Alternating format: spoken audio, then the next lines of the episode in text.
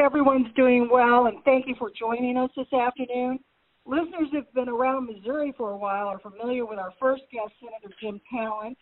Senator Talent is best known at the Institute for being my husband, but he's best known in Missouri because of his service for as many, many years in both the U.S. House and Senate. He's with us today because of his experience over the last decade with the issue of pandemic resilience. After he left the Senate, Senator Talent co chaired two congressional commissions on the subject of biosecurity with former Senator Bob Graham of Florida. Subsequently, he and Senator Graham co founded a nonprofit organization which conducted the first and only end to end study of our public health system's ability to respond to a pandemic, whether man made or natural. Their report was released in October 2011 and is still regarded as the gold standard analysis by leaders of public health today. Senator Talent has testified before Congress several times regarding pandemic resilience and continues to write and lecture on the subject. Two years ago, he participated in a tabletop exercise at the Center for Health Security at Johns Hopkins, where he played the role of the American Secretary of Defense in a scenario involving a global pandemic. Senator Talent will introduce our other guests, and now I'll turn it over to Jim.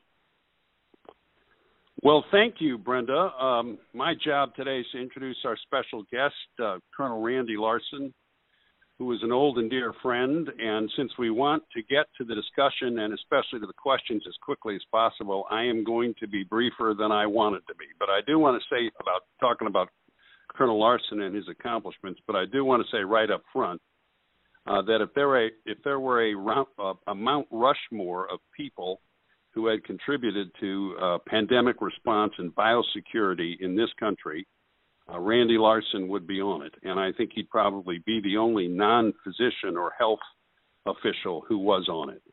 Uh, we, we're not as prepared as we ought to be for this virus, but we're better prepared than we would have been uh, because of Colonel Larsen's contribution. So Briefly, uh, Colonel Larsen had a whole other career be- before he came to the issue of biosecurity. He served 32 years in the United States Air Force, began as a 19 year old Cobra pilot in the 101st Airborne. He flew 100 combat missions in Vietnam. he finished that career as the um, chairman of the Department of Military Strategy and Operations at the National War College uh, which, by the way, is the institution that trains all of our future uh, generals and flag officers. Um, in that capacity, he created the first graduate course in Homeland Security and hired the first professor in biosecurity and pandemic preparedness, who I believe, Randy, was uh, Bob Kadlec, wasn't it? And, and Bob is now um, assistant secretary. Yeah, he's assistant secretary for preparedness uh, in the Department of Health and Human Services. Uh, Randy retired just about around 9 11, and then he entered the public square talking about biosecurity, um, in particular after the anthrax attacks. I'm not going to go through everything he's done. He's written books. He was uh, uh, uh, he's conducted two tabletop exercises on pandemic scenarios. Uh, he was at one time practically the co-host of the Larry King Show for a, a, a week or two after the anthrax attacks. Uh, he's published in the Wall Street Journal, uh, the Washington Post, the USA Today. Uh, he's just been very active on this issue for a long time, and I intersected with with Randy when uh, Senator Graham and I were doing our two congressional commissions uh, on, among other things, the issue of biosecurity, and then the uh, the nonprofit organization that Brenda mentioned when she was introducing me.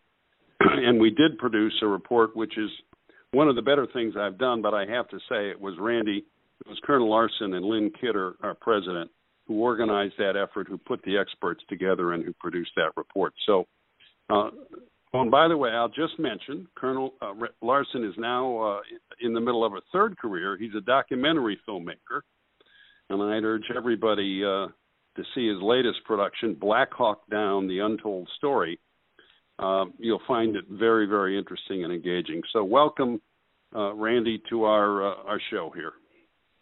All right, uh, glad to be here. Let's get to pandemics. Okay. Uh, so the the one question I wanted to ask you to start this off, and then we'll discuss that a couple of minutes, and then throw it open uh, for questions. Is uh, what what were our biggest vulnerabilities going into this pandemic? We studied it 10 years ago, uh, what were the areas that you were most concerned about when you looked at the chain of pandemic resilience, if you will? Well, there were about uh, six things that we identified way back at the WMD Commission, and then we really did a 18 month in depth examination. And as you mentioned, it was the first kind of to stern the entire thing from first detection to completing and getting through a pandemic. But the three that we really identified back there, 2011, are the most important. Is America must have capability for rapid diagnostics. We must have capability to rapidly produce medical countermeasures. And when I use that term, that's vaccines that you get to prevent a disease and therapeutics, what you take once you are infected, and surge capacities in our healthcare facilities. And we can see that those are three of the biggest topics we're hearing discussed today. That's right. If you don't have the countermeasures, uh, Colonel Larsen used to say, uh, it's it's uh, a, a medical establishment without countermeasures is like an army without bullets. You basically are, are playing defense and dodgeball with the disease until you can get pharmaceuticals, either vaccines to prevent the disease or pharmaceuticals to lower the severity. And of course, we can see that happening uh, today. Um, Colonel, let me just ask you up front, and then and then we are going to go to the questions. But I, I want to make certain we get this in what can people be doing today? I'm not talking about the government here. What, what can individuals and their families be doing uh, to protect themselves against the disease and to help in the overall effort to fight it? Well, I've got my little card I just got in the mail yesterday uh, from the president, and you see the vice president waving at all the, the press conferences. That little list of things that you can do uh, and it's really about protecting yourself and your family. And I know it's very difficult. I'm a retiree. It, it's easier on me, but I know so many people it's difficult when we say stay at home and don't go to large gatherings because that's the quickest way we can break the back of this pandemic is by stop making ourselves vulnerable. Now, one of the things that I'm really looking forward to. I mean, we got all of American industry involved in this now, and it's it's it's great. I wish it would have started a little bit earlier, but the fact is, there's I know we're trying to get all the tests out there right now, Senator, because we don't have a good situational awareness. I know you spent many years on armed forces committees in the House and Senate, and without situational awareness on a battlefield, you don't know what's going on. And America's a battlefield right now, and the enemy's the COVID 19 virus. And so we have to get better situational awareness. They're working on all the tests now. But there's another test that you haven't heard much about that I think will really is going to be a game changer in this, and that's what's called a serology test. So right now, the main test you see, they stick a swab up your nose and they look to see if you have the virus. Now, sometimes they're taking seven days. Now they're getting a new test down that it could be less than an hour. But the most important test, in my opinion, that we're going to have is a serology test where they just get a drop of blood from you, like you do uh, people with diabetes that's got to test their blood sugar. A little drop of blood. And what the test will look for is antibodies.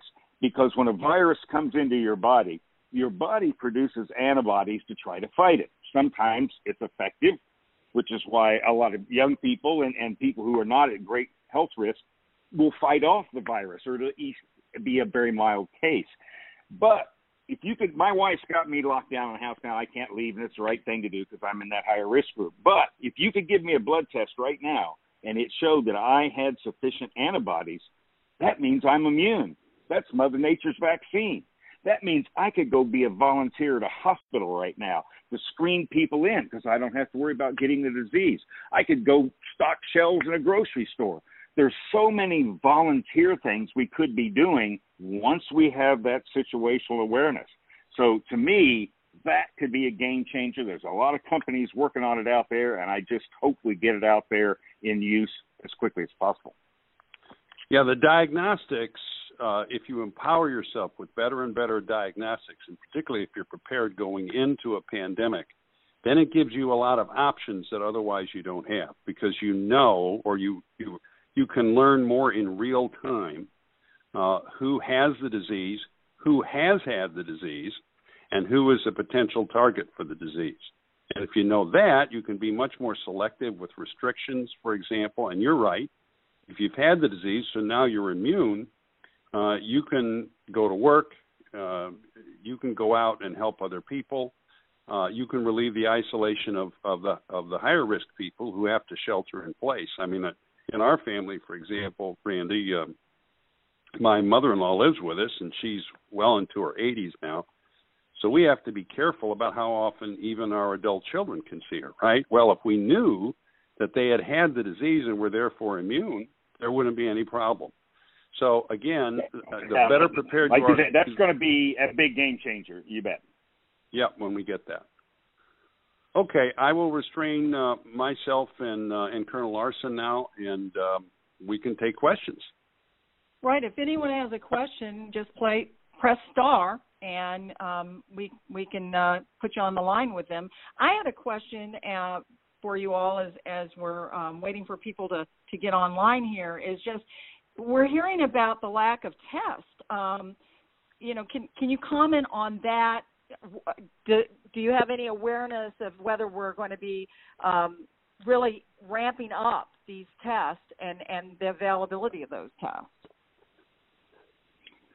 Well, yeah, you know, we we've been hearing a lot about it uh, that they're going to be there. They're going to be there. I think they're finally going to see a big surge in that capability, and, and not the type we have to wait four or five days to get the results, uh, but that it can be less than an hour. That's going to be helpful.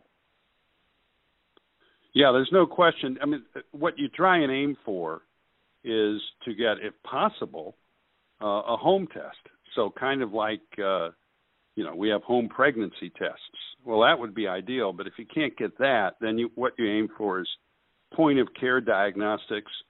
So you go to the doctor's office, or of course you could set up testing centers, and we're talking now about drive-through testing, and they're setting that up in some places where you just go to your local healthcare provider or your Walgreens or wherever, and you get tested, and you need to find out too within a reasonable period of time whether you have the virus. Um, even if you're asymptomatic. And yeah, in principle, we can do that. What we need is a public private partnership, which the government has now, I think, pretty fully engaged. So the answer to that question is yeah, I think we're going to get it. And when we do, then a lot of the um, the controversy surrounding models of disease infection rates and the rest of it is is going to be lessened because we're going to know better uh, how many people have gotten the disease, and we then we can draw inferences uh, about how the disease is going to operate. And Randy, maybe you could discuss a little bit one of the principles of dealing with a pandemic that I found very informative when you and others first explained it to me 10 years ago. It's the whole idea of gumshoe epidemiology, right? So talk about that a little bit. How, how do the public health experts learn about new viruses that we haven't encountered before? Well, if we, you know, in some places in New York City, gumshoe epidemiology is very difficult right now because it is so widespread. You look at a map of the United States, and it's extraordinary the number of cases in certain areas up in Washington State along the coast and Los Angeles, and particularly in New York City. But in other places, in the majority of the country, if we get an early detection of someone who is infected then epidemiologists from our public health offices, our state and county public health offices, who are the frontline heroes today, they can go see who where they've been, who, who they have talked to, to see if they can track it down. But you can only do that when it isn't completely out of control. I, I think it would be a waste of time in New York City to do the gumshoe epidemiology we talk about, as opposed to the epidemiologist that just sits in their desk at their desk all day in an office. It's getting out there. It was a big role in eradicating smallpox. Uh, it's, it's being in the field and finding where it is, and then getting those people taken care of. But uh, in certain areas, it, that's just not going to work today. It's it's too far out of control. Yeah, and you can't um, you, you can't like study a virus under a microscope and learn everything about it that you need to know. So this it's it's really important to understand that you know they isolate the virus, they know they're dealing with something new, and they can learn some things obviously by studying it, particularly its similarity to other viruses. but they can't draw reliable inferences from that about how contagious it is, about how virulent it is. In other words, how severe uh, the, the reaction to it might be, how many people will have will be symptomatic. They have to observe how the virus is actually operating in the population, and that's extremely difficult. In fact, it, it's difficult even to know that you have a new virus out there. I mean, I, I think the Chinese hid information for a long time, but even if they hadn't been, yeah, even if they hadn't been, I, it takes a while to to to to understand you have a new um, microbe out there. Now, absolutely. And regarding your gumshoe uh, epidemiology, just like their law enforcement detective, it's out there looking at it. I think we got some bad information early on from China. We were told there was no human to human transmission. It only came from the animals in that market.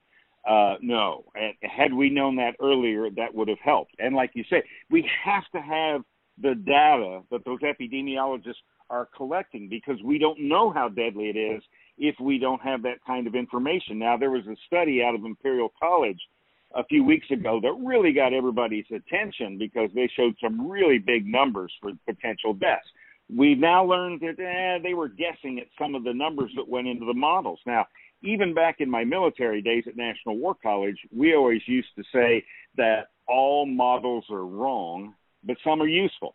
And so you can look at some of these projections about what they're talking about, but they have to be based on reliable data. And we didn't have that early on. When we heard some of these right, numbers about, well, maybe 2.2 million people could die in the United States. Uh, that's very questionable data right now. And I think uh, some people should have noticed that that study was not peer reviewed, which is one of the basic elements of science is peer review before it's published. Yeah, right, maybe we get here. We do have a lot of questions on the line. Um, our first one uh, is from Tom in Columbia. So, Tom in Columbia, go ahead and uh, ask your question. Yeah, I'm just curious, based on the information that you all have, how long do you think this will last? And then, is it safe to go into a post office after hours and get your mail? Hmm. And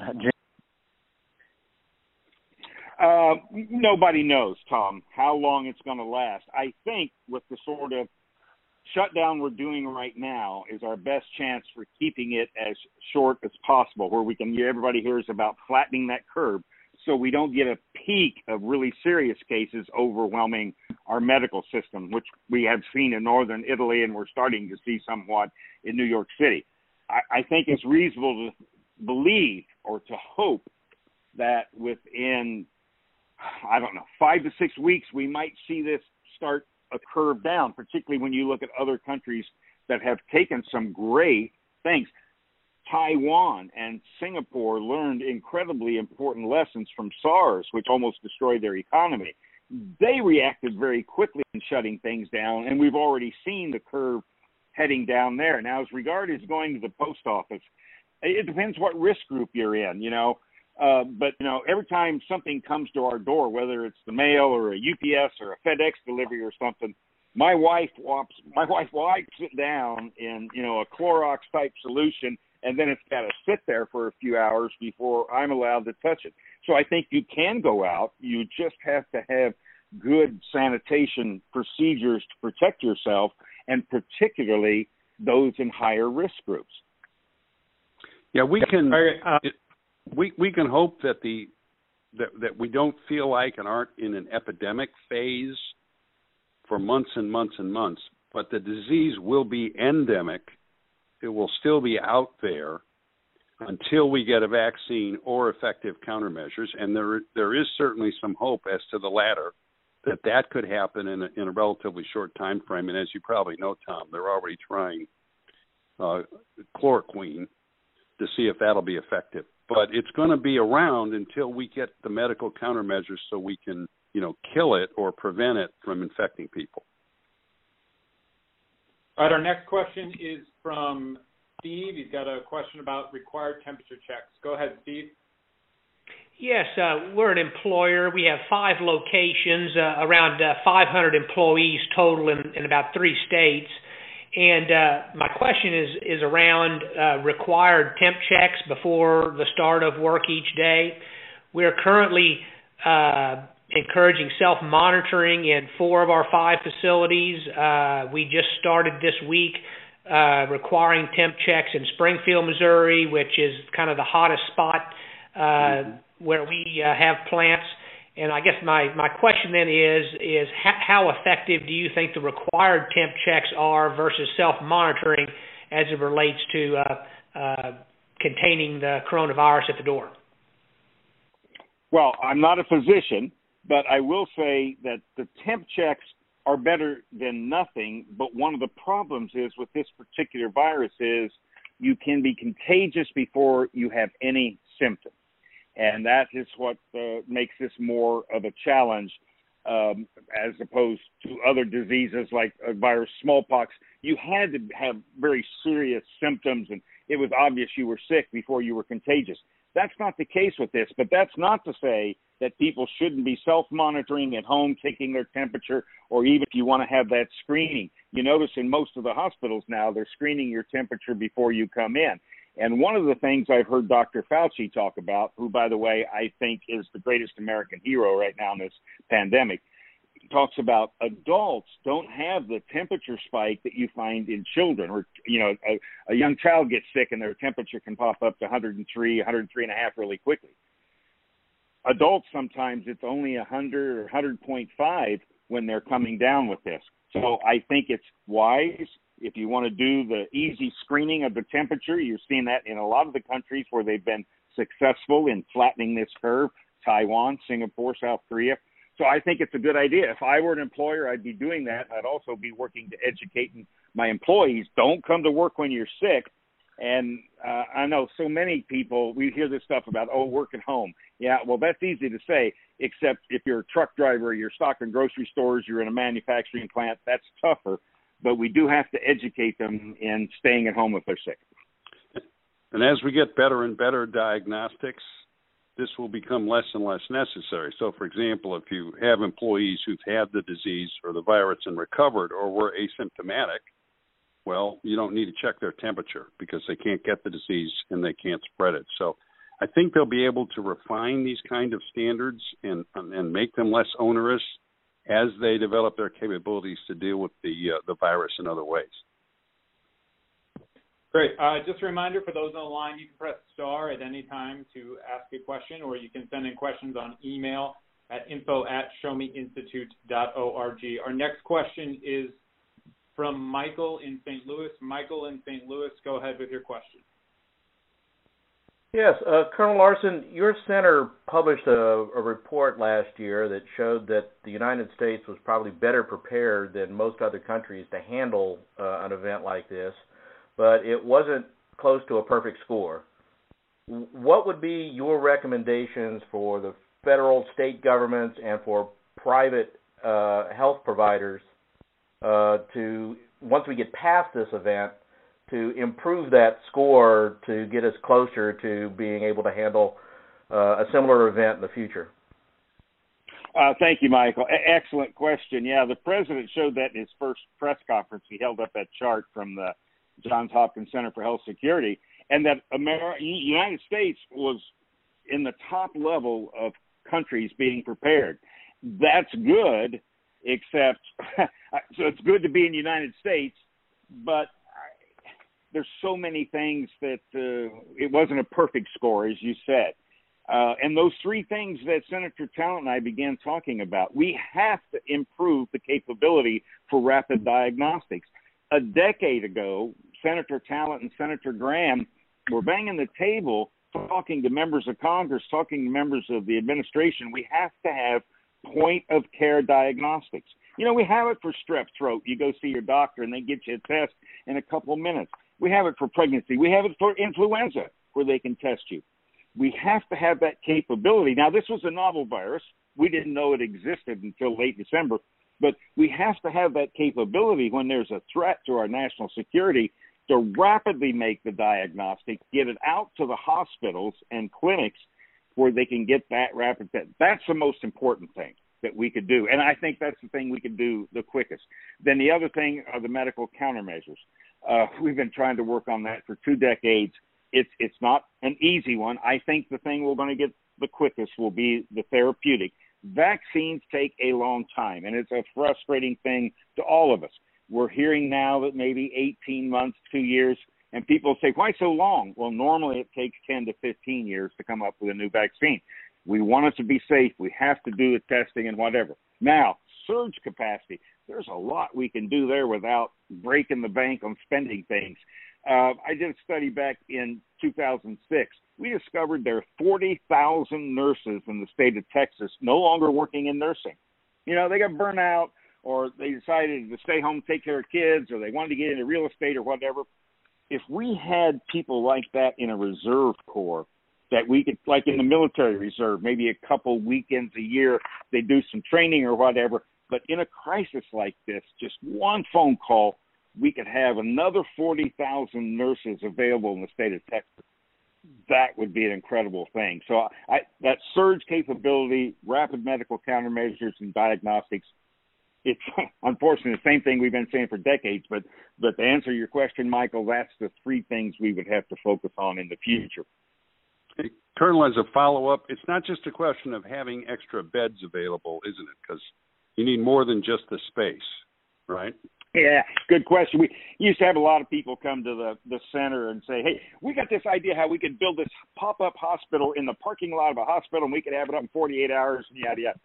Yeah, but we're the pop up doctors, med techs, nurses that do it because beds mean nothing, and without it's manned beds is the proper term, and and so that's a big challenge because so much of our healthcare is in the private sector. And if you're the CEO of a big medical practice, like uh, I, I use Baylor Scott and White here in Central Texas, many hospitals, clinics, and whatever, but you can't afford to have a whole bunch of empty beds in your hospital, or, or you'll go broke.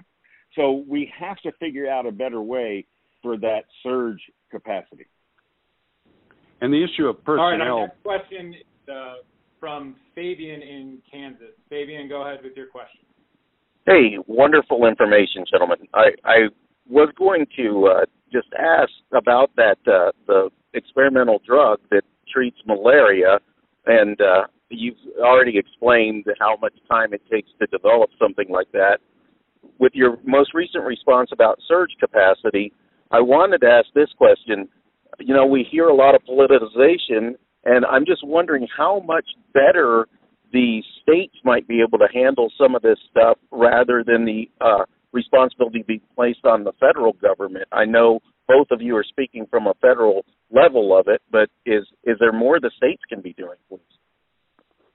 Well, there's kind of two questions in there. Now, first of all, this uh, malaria drug, I took it in Vietnam in 1967, and uh, it does have some side effects or whatever, but doctors are using it in New York City along with uh, zithromycin, I think, an antibiotic. And, you know, but there's also 50 other therapeutics that are in test now, and some of those already, already on the shelf, FDA approved. Uh, they're using the malarial drug for, uh, it's off shelf. It's used for lupus treatment and other things. And so it can be used for things. I mean, that would be great if that works, but there's 50 other ones they're looking at. And I think that will be the quickest medical countermeasure we get. Now, your question about state and local. Well, I got my start in this whole pandemic preparedness uh, back in '94, looking at Homeland Security, and most of Homeland Security takes place at the state and local government. I am big believers in that we have to be supporting state and local government. But now, Fabian, there's a big debate going on because you see many states that are really locked down right now say stay at home, only non essential. You look at the state of Mississippi, the governor says, well, restaurants and bars are essential here, so all those people can go to work. Uh, now you look at the map, there are not many cases in Mississippi compared to Los Angeles or New York City. That's not to say that Mississippi won't eventually get a number of cases. So we have a big question now, and this is a much higher political level than I get to, so I'm going to ask Senator Talent to respond. But the question is should there be national standards right now on about the whole stay at home business and only essential people go to work? Or should that be at the state and local level? What do you think, Senator Talent? Well, I, I think it should definitely be at the state and local level because different states and localities are at different stages in dealing with the disease. Okay, as a matter of fact, where I foresee this going uh, is a kind of a rolling uh, set of public policies, depending on what is happening in particular cities or particular states. That way, we can resolve this tension uh, between uh, trying to control the disease through these very restrictive non-pharmaceutical interventions is what they call, you know, quarantines and restrictions, et cetera, and the need to begin getting the economy moving. I mean, the economy I don't think has crashed now. I think it's kind of paused. It's suspended, and the government's trying to, um, you know, to keep it from getting hurt too badly with this with this stimulus bill and this other measures that they're passing. Well, one way of dealing with this is as we get better data about the disease and we know how how much it really is spreading and how fast it's spreading, and particularly if we can get therapeutics, so we have a greater margin of error, and and we have a greater ability to maybe shift around surge capability, then we can um, we can restrict the, the the the most you know the strongest lockdowns to the cities that are dealing with the biggest spikes, and we can sort of play whack a mole with the disease effectively until we get even better countermeasures over time. So I think this is a situation where our federal system actually, you know, really does help us. Now, what what Randy knows, what Colonel Larsen knows, is that we have a a, a good communication structure within our public health um, system. So they do communicate extremely well. So every day uh, the CDC and and and uh, the vice president's team of people is on the phone with all 50 states discussing development. So there's a lot of informal coordination going on in the federal level. I don't think you need some kind of federal decree covering everybody. I don't think it would be it would strike the right balance between um, you know uh, public health and other kinds of considerations. Uh, obviously, if the disease had been worse than it is, and it's bad enough, heaven knows, uh, then you might need some kind of federal um, one size fits all restrictions. But I don't think we're there yet. It, it is incredible. Is, it, okay, go ahead. Sorry, Carson. Our next question is uh, from email from Barry in St. Louis. If you're over the age of 65 with no underlying health conditions, are you still considered high risk? Okay, once again, I'm not a physician, but I can tell you what people like Dr. Tony Fauci and Dr. Birx and many others are putting, in, including uh, Bob Kadlec, who, who Senator Talent I work with quite a bit, and he's running uh, the show at uh, HHS now for this response. And uh, at first, everyone said you, you look at the curve on the data we had from China. You know, it was very low about people really getting sick and, and in danger of dying, and the graph was very low and, but then when you started to get into the 50s, it started to get a little bit more vertical. By the time 65, that graph was like on a 45 degree angle. As you got close to 80, it was a nearly vertical graph. So most of what we see now, we're seeing because there's so many more cases in Europe, and we're getting data. They are showing more younger people. Okay, and at my age, I call younger people, you know, from 20 to 50. We're we're showing more of those cases. Thankfully, we don't see many cases in young children which sometimes flu can be toughest on them. So at age 55, I, I think you're in a lot better condition than I am at 71. Uh, and, and but one of the biggest things we have seen is even 40 year olds that have those underlying things like having diabetes and having heart problems, even hypertension can really uh, increase the risk. But 55, very healthy you're in one of the safest groups. I think he said 65, which is actually, but you know, if he did say 55, then I, then then everything he said applies.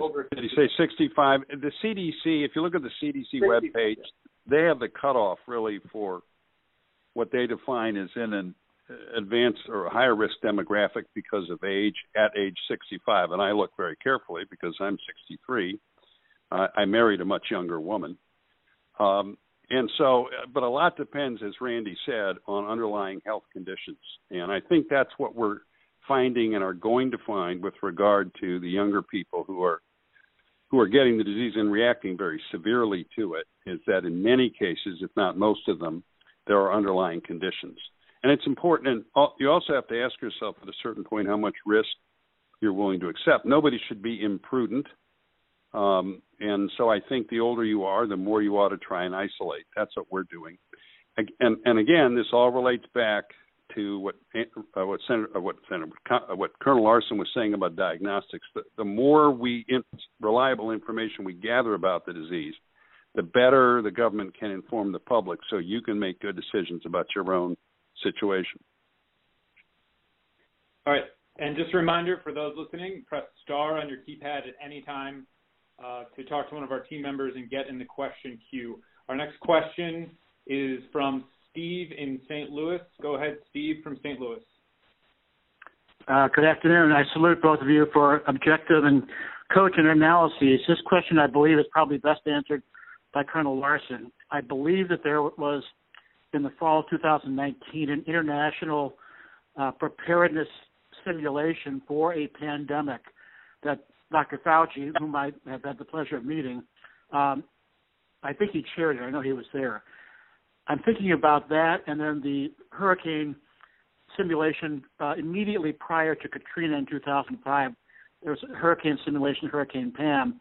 I don't think we learn very much from these simulations. Correct me if I'm wrong, please. Well, it depends who you talk about learning, Steve. Uh, to a certain extent, I agree with you we, uh, Senator Talent and I, and, and my colleagues going back for a couple of decades, have been trying to convince our national leaders, both in the legislative and uh, executive branches of government, Democrats and Republicans, that public health is a critical element of national security. I believe that since I was teaching this in 1999 at National War College. I don't think we've done a great job convincing a lot of people. I think this pandemic is going to change that. I was involved in two coronavirus pandemic exercises in less than two years. May of 2018, the one that Senator Talent mentioned, uh, was one that we did. He played the Secretary of Defense. In October of 2019, uh, Johns Hopkins Center for Health Security, along with the Bill and Melinda Gates Foundation and the World Economic Forum, did one in New York City called Event 201. And we specifically looked at the economic consequences of a coronavirus pandemic, which we're all seeing right now could be significant. Now, one of the you know things that we said in our lessons learned was you can't wait till the pandemic starts and then just throw a bunch of money at things and think you're going to fix it.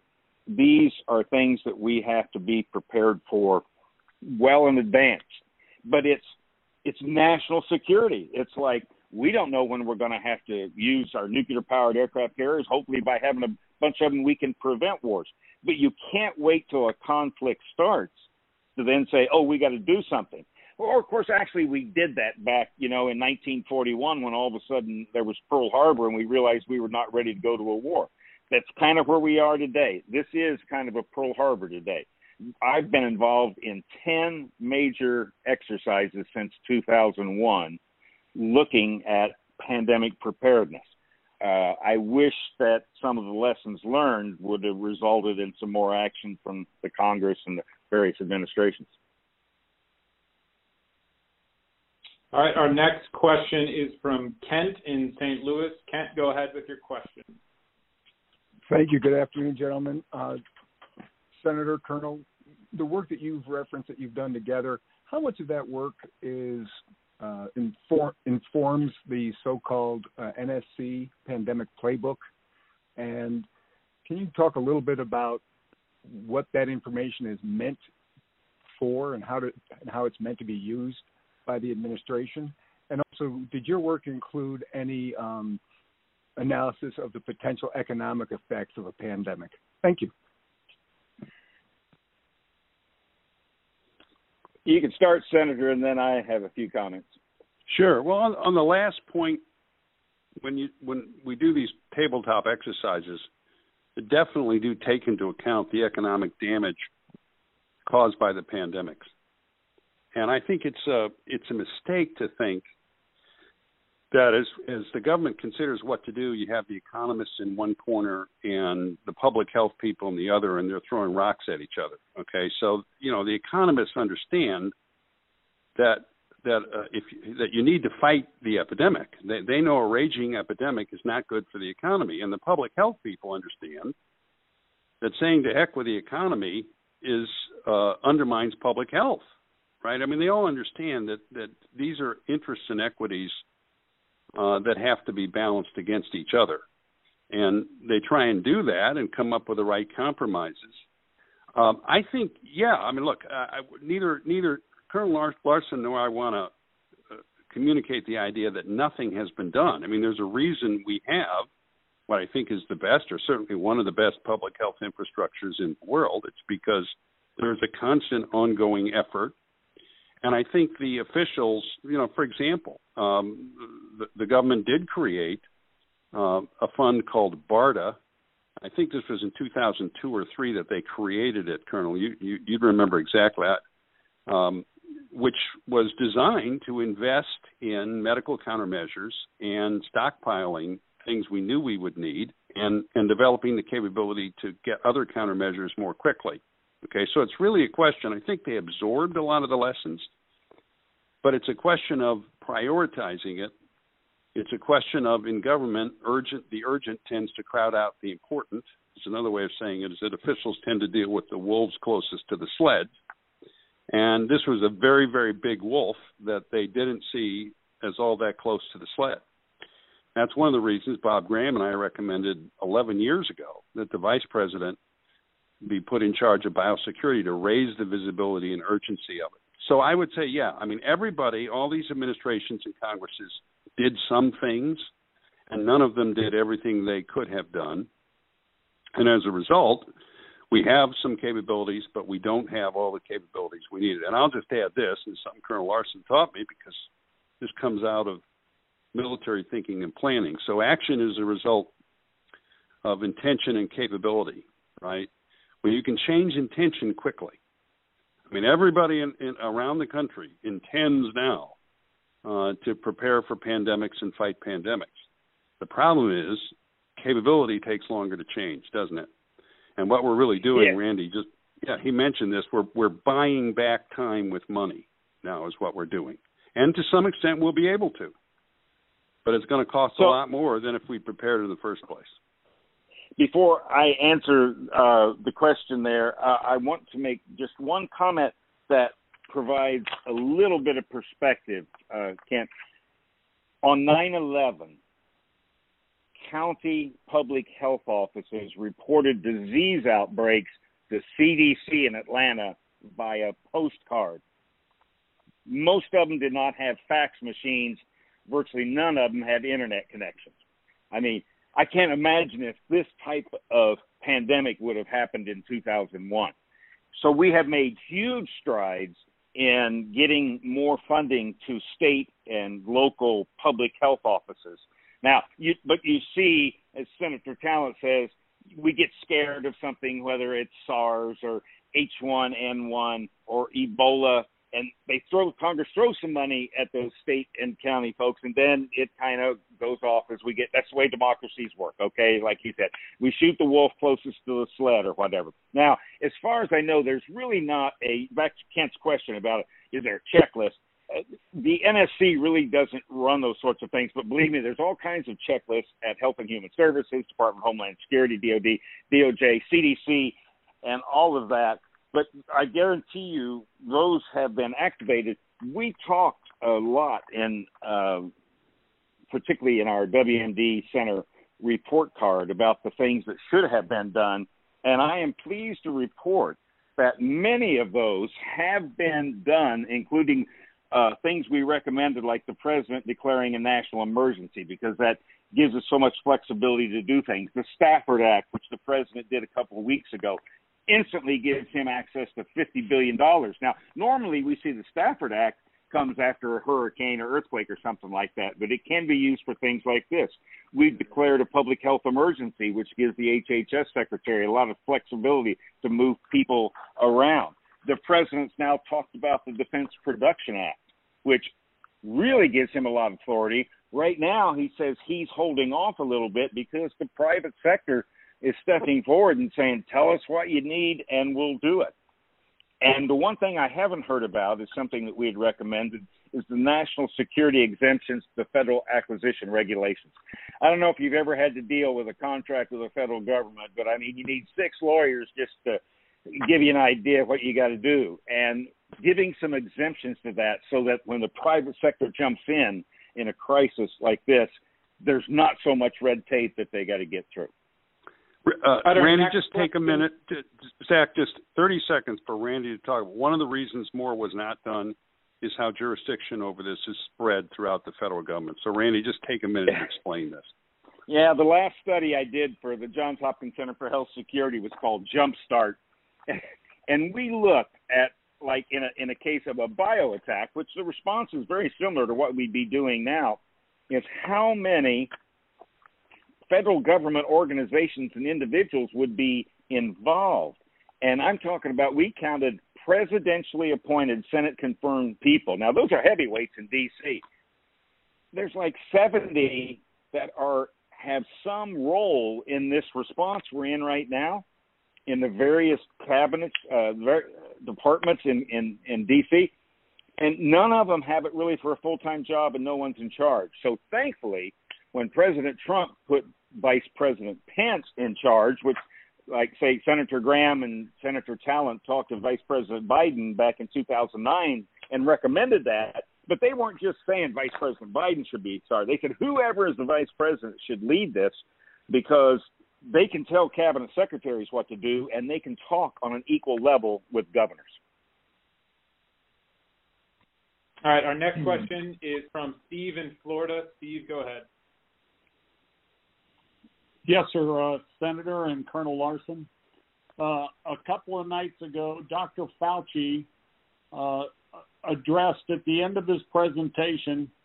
He said that the uh, southern hemisphere is now experiencing the second round of the coronavirus, and he anticipates that we will experience same aren't we looking at a second round of quarantine if this occurs?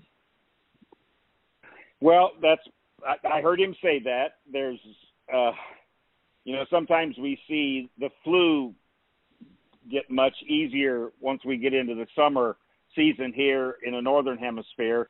Uh, in the worst pandemic we ever had, 1918, 1919, it was kind of mild in the spring, but boy, when it came back in the fall, it was terrible which is why I believe Senator Talent already mentioned this is going to become endemic. It, it's going to be like polio. It's always going to be out there. However, for those who have it, and 80, 85% of us that get it will be fine. We will then be immune, and then hopefully, within 18 months or so, we'll have a vaccine to protect ourselves. But it's going to be, we're very sure that it's going to be around in the environment for many years to come. So that's why the vaccine development is so important. And we've been able to control polio. I mean, polio will never go away because it can live in the human gut for a decade. But we've done a pretty good job of controlling polio. At one time, we did a pretty good job controlling measles, but we have a problem with that now. It's coming back. But as Bill Gates said, vaccines are the greatest invention of the human race. And so that vaccine, we're going to need that to protect us in the future. The, um, that's just a fact. All right. Next question from Jeremiah in Chesterfield. Go ahead, Jeremiah. Hey, uh, good afternoon. I want to thank um, Brenda and the Show Me Institute for hosting the call, and I want to thank uh, Colonel Larsen and Senator Talent for being uh, making yourselves available for all of us. We appreciate it. Um, my wife and I have a uh, farm in in the middle of Missouri in a town called St. James, and we're not seeing we're not hearing about um, the coronavirus or COVID-19 affecting smaller, dense, you know, population density communities in quite the same way. Uh, do, so the question is, do you expect that this will also get worse in small towns? And then, if so, what would be the um, the differences in how you would respond uh, in rural versus urban communities? Well, Jeremiah, fascinating question. My wife and I were discussing that last night because we both come from farming families.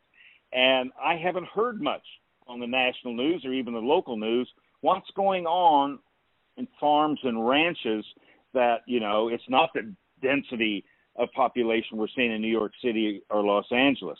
But I think everyone is vulnerable since this is a novel virus. No one has natural immunity. It would probably take longer to get there.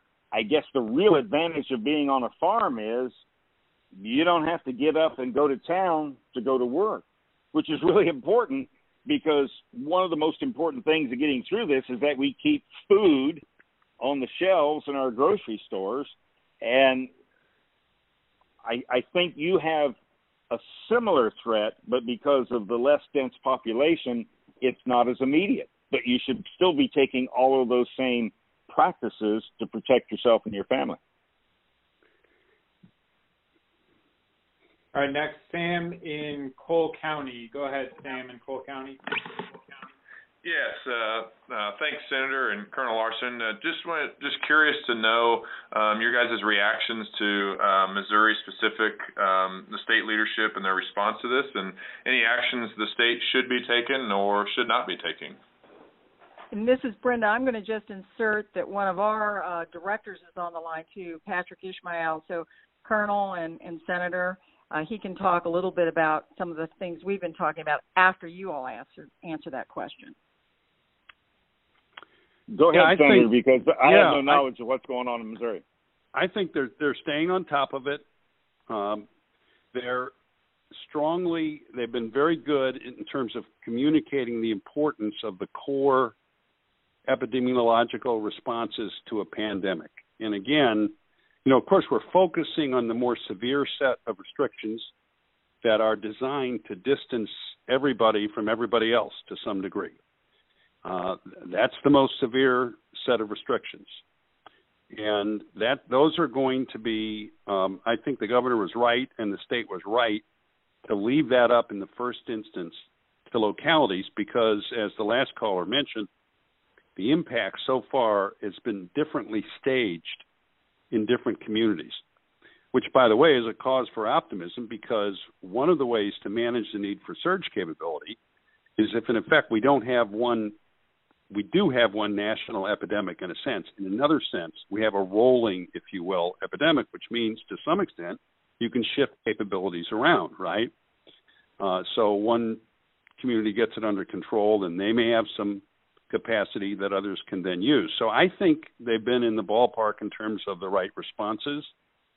I would just emphasize to everybody, I've tried not to be too critical um, of anybody, any of these executive authorities on any level, because once you get into the pandemic, um, your options at that point can often be very limited, which is one of the reasons that the colonel has emphasized for so long being prepared because it increases your options.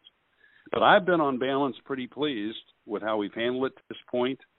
And the longer we can, one of the advantages of the restrictions, to the extent we can flatten that curve, is not only do we protect our, our health system capability, which is the primary goal, but we buy time time for therapeutics to be developed, time for better diagnostic tests, time for gathering better information about the disease. And the more we can do that, the more options we'll have that are much more palatable to people.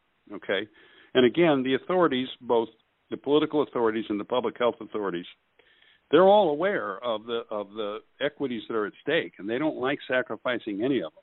I mean, they really don't. I've been in the rooms with these people, not in this pandemic, although I've talked to some of them, but you know, in discussing these things in the past. So what they're furiously trying to do is to is to get us more options so they can make decisions that are easier for everybody to live with. But I think I don't have a lot to gripe about.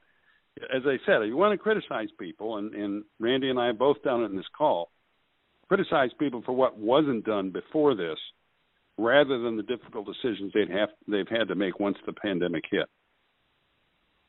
And hey, this is Patrick Ishmael, and I, and I just want to agree with Jim here. I, I think that you know the needs of St. James, Missouri, uh, are going to be different than the needs of Kansas City, Missouri. Uh, and I think that this whole kind of idea of a rolling you know set of standards for different areas is a really important concept. I think for the, at least the beginning of this pandemic, uh, a lot of folks have been fixated on kind of a one size fits all solution. We need to shut down the country, have stay at home orders everywhere, and I think that you know I, I, do appreciate that uh, policymakers are sort of stuck in a Gordian knot here, uh, and there are two interest groups and two important you know in, important groups of people that uh, are, are impacted by this. Certainly, the first one is is the old and the infirm, the folks who are, are subject to the coronavirus, who who might you know be be really hurt by it. But we also have this other group, and it's been talked about on this call already, and it's those that are young and poor. Uh, that these stay-at-home orders oftentimes can can really severely impact. You know, uh, and and even in some of these stay-at-home orders, depending on which part of the state you're in, they could be enforced, you know, as kind of a soft stay-at-home order where uh, the police don't bother you, or kind of a hard stay-at-home order where uh, the police are asking for you to report uh, businesses that are supposedly inessential that are operating. So, um, but I think that at the end of the day, I think you need to have flexibility. I think you need to make sure that the solutions that are being proposed strike a, the correct balance for the circumstances in the region that you're talking about. And I think if you do that, I think that you're going to be able to maximize the welfare of as many people as possible as we try to get our hands on, you know, kind of a historic epidemic that uh, hopefully the the next time, or hopefully this doesn't happen again, but hopefully the next time that it comes around, we'll have a lot better experience and, and policy making ideas about how to deal with it better, so that all of these interests, whether you're uh, someone who is vulnerable to the illness or someone who is uh, kind of being hurt by the response, that everyone's interests are fully taken into account. And I think the state of Missouri has done all in all a, a pretty good job so far. I do think though that there are things the state can do. I mean, we're talking about increasing the supply of and just physicians through license reciprocity and and other things too. But I think by and large, I think the state has done a pretty good job. Can I can I add one quick uh, thing? Can I get to one more question uh, right before we wrap up? So just real quick, how do we manage uh, balancing the economy and public health? Well, good. I can make the comment real quickly. Um, you have to leave room for both, and the public health authorities will tell you this. Okay, one of the things they'll tell you is, is what they're not big quarantine fans. Again, I've been in these exercises, and Randy will say this as well, because one of the dangers here is that if you this isn't China, okay, we're not going to weld people into their homes. So if you can if you continue the restrictions too long and people become too dissatisfied, I'm not saying we should we should end them. I like I like what's been happening right now, okay? But you can end up with the worst of both worlds. You can end up with the restrictions not being obeyed or, or disobeyed so much that you, that they're not effective in slowing the spread of the disease, but the very presence of the restrictions continues to, to, to cause economic damage. And the public health authorities are very well aware of that. So the idea here is to move when the data justifies it and where the data justifies it, and to balance all these equities, as Patrick was saying. That's what they're aiming at. They may not get it right all the time, but that's what they're trying to do. As of an hour and a half ago, there were 520 confirmed cases in Missouri and nine deaths. You compare that to New York City, 39,140 confirmed cases and 461 deaths. Obviously, we got to be doing different things. I can see why a governor in Missouri would want to be doing something different than the governor in New York, and that's why I am a strong believer in the governors playing a big role in this. The federal government can provide guidelines, a lot of scientific data, but I think that uh, people, citizens, are going to feel more comfortable getting guidance from their governors and mayors. Just quickly, thank you, Senator Talent. Thank you, Colonel Larsen, for a very informative discussion, and thank you for all of you who've tuned in. Learn more about our work at showmeinstitute.org, and you can find our podcast at SoundCloud backslash Show Me Institute. Please send us your email if we don't have it, if you're interested in receiving invitations to future events like this one.